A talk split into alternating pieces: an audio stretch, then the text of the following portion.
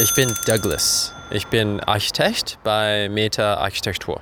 Wann macht dir das Radfahren denn Spaß? Ich muss sagen, dass äh, praktisch jeden Tag äh, ich fahre mein Rad zum Büro und ich fahre durch Nordpark und äh, entlang äh, an der Breite Weg.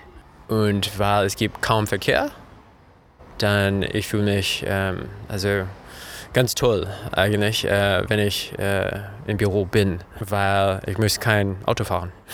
so. Wann macht das Radfahren denn keinen Spaß für dich? Äh, Autoverkehr ähm, heißt für mich Emissionen. Also es macht Lärm und äh, Abgas und ich bin gar kein Fan davon. Hast du irgendeine persönliche Fahrradgeschichte, von der du uns erzählen möchtest?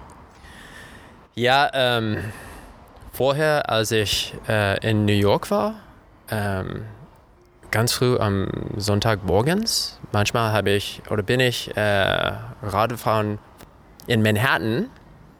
Äh, also ich denke, es war Sixth Avenue von Nord bis Süd. Und es war toll, weil es gab keinen Autoverkehr und die Avenue sind ganz breit.